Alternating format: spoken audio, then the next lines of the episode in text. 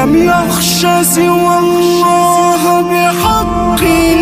فداه الناس محبينا الآن يناديك المنبر. منبر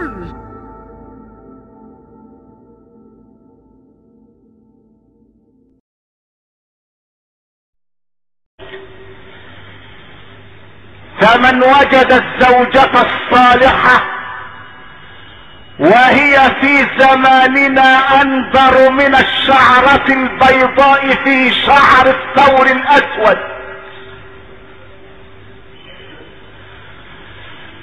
اسمحوا لي أيها الإخوة الأعزاء أن أقول لحضراتكم إننا وصلنا إلى حد أصبح الزواج فيه ضربا من ضروب المحالات.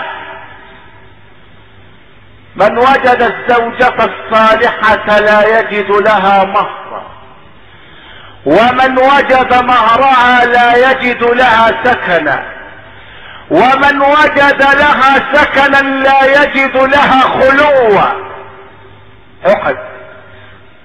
مشكلة بعضها فوق بعض. إذا أخرج الإنسان يده لم يكد يراها من شدة ظلماتها. ضاقت الأرزاق وضاعت الأخلاق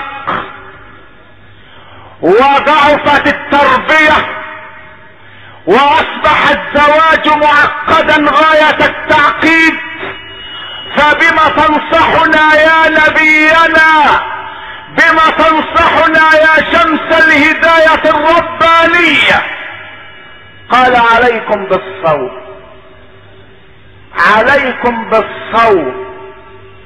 اكثروا من الصيام ولو صمت يومي الاثنين والخميس من كل أسبوع. فإن الصيام ينظم مسر الشهوة الجنسية. وقد يقول بعض الشباب ما بالنا نصوم والغريزة الجنسية تقوى أكثر وأكثر. هنا أقول له لقد ضيعت الحكمة من الصيام. أنت تصوم نعم ولكنك عند الإفطار لا تراعي قواعد رسول الله. عند الإفطار تملأ بطنك عن آخره. والنبي عليه الصلاة والسلام يقسم الإفطار إلى ثلاثة أقسام. ثلث للطعام وثلث للشراب وثلث للنفس. فإذا ملأت الأثلاث كلها فإن الطعام هو وقود الشهوة. فتفور الشهوة أكثر مما كانت ذي قبل. تصور وتفور. أما إذا نظمت طعام الإفطار وتناولت القليل من الطعام فإن الشهوة الجنسية سوف تسير في مسارها الصحيح. واسمحوا لي أن أقول لحضراتكم إن هناك رسائل كثيرة وصلتني من بعض الشباب يسألون فيها عن حكم الإسلام في فعل العادة السرية.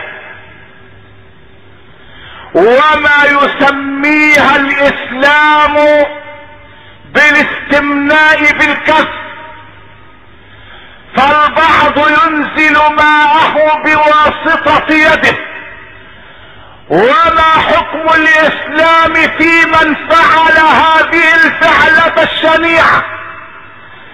أقولها على الرغم من المضللين المزيفين أقول إن العادة السرية حرام شرعا. قال الله تعالى والذين هم لفروجهم حافظون إلا على أزواجهم أو ما ملكت أيمانهم فإنهم غير ملومين. اسمع بعد ذلك فمن ابتغى وراء ذلك فأولئك هم العادون.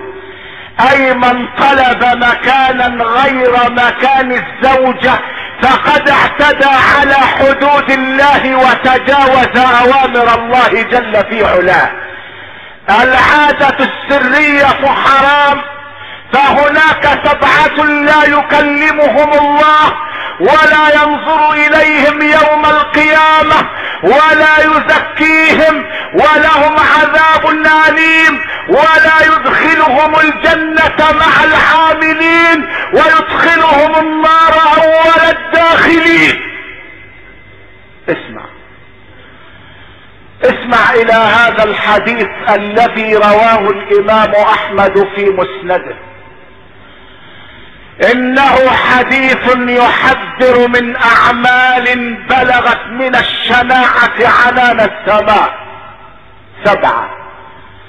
لا يكلمهم الله ولا ينظر إليهم يوم القيامة ولا يزكيهم ولا يجمعهم مع العاملين ويدخلهم النار أول الداخلين.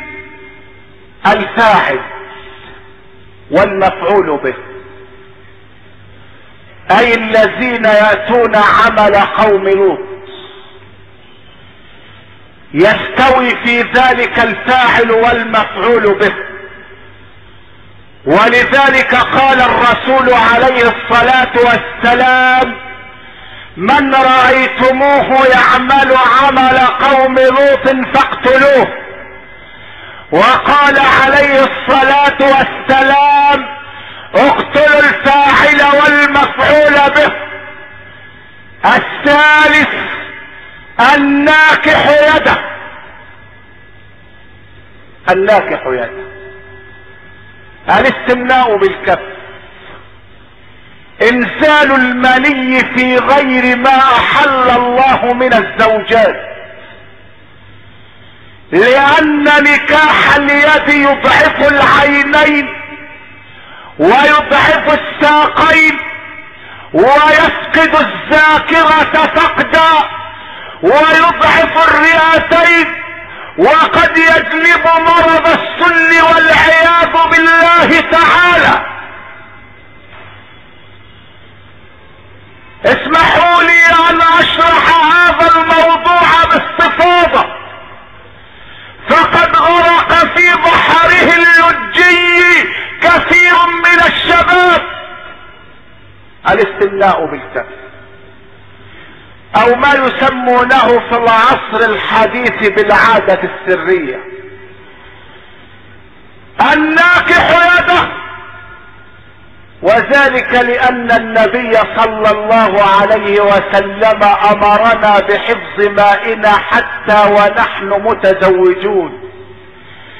كان رسول الله صلى الله عليه وسلم إذا رجع من السفر مع أصحابه كان يوصيهم باستعمال العقل في معاشرة نسائهم فهم عائدون من السفر وربما أسرفوا في الجماع والإسراف في الجماع مضر بالصحة يقول الإمام أبو حنيفة يضيع العلم بين اصخاذ النساء. اسمع إلى وصية الرسول لأصحابه وهو عائد من سفره. كان يقول لهم الكيس الكيس. أي استعملوا العقل استعملوا العقل. فإن المني مخ ساقيك ونور عينيك. مخ الساقين ونور العينين. ومن سار وراء العادة السرية أصبح مدمنا لها. فضعف بصره وفقدت ذاكرته وضعف ساقاه وضعف الجهاز التنفسي. فإذا ما أقبل على الزواج لا يجد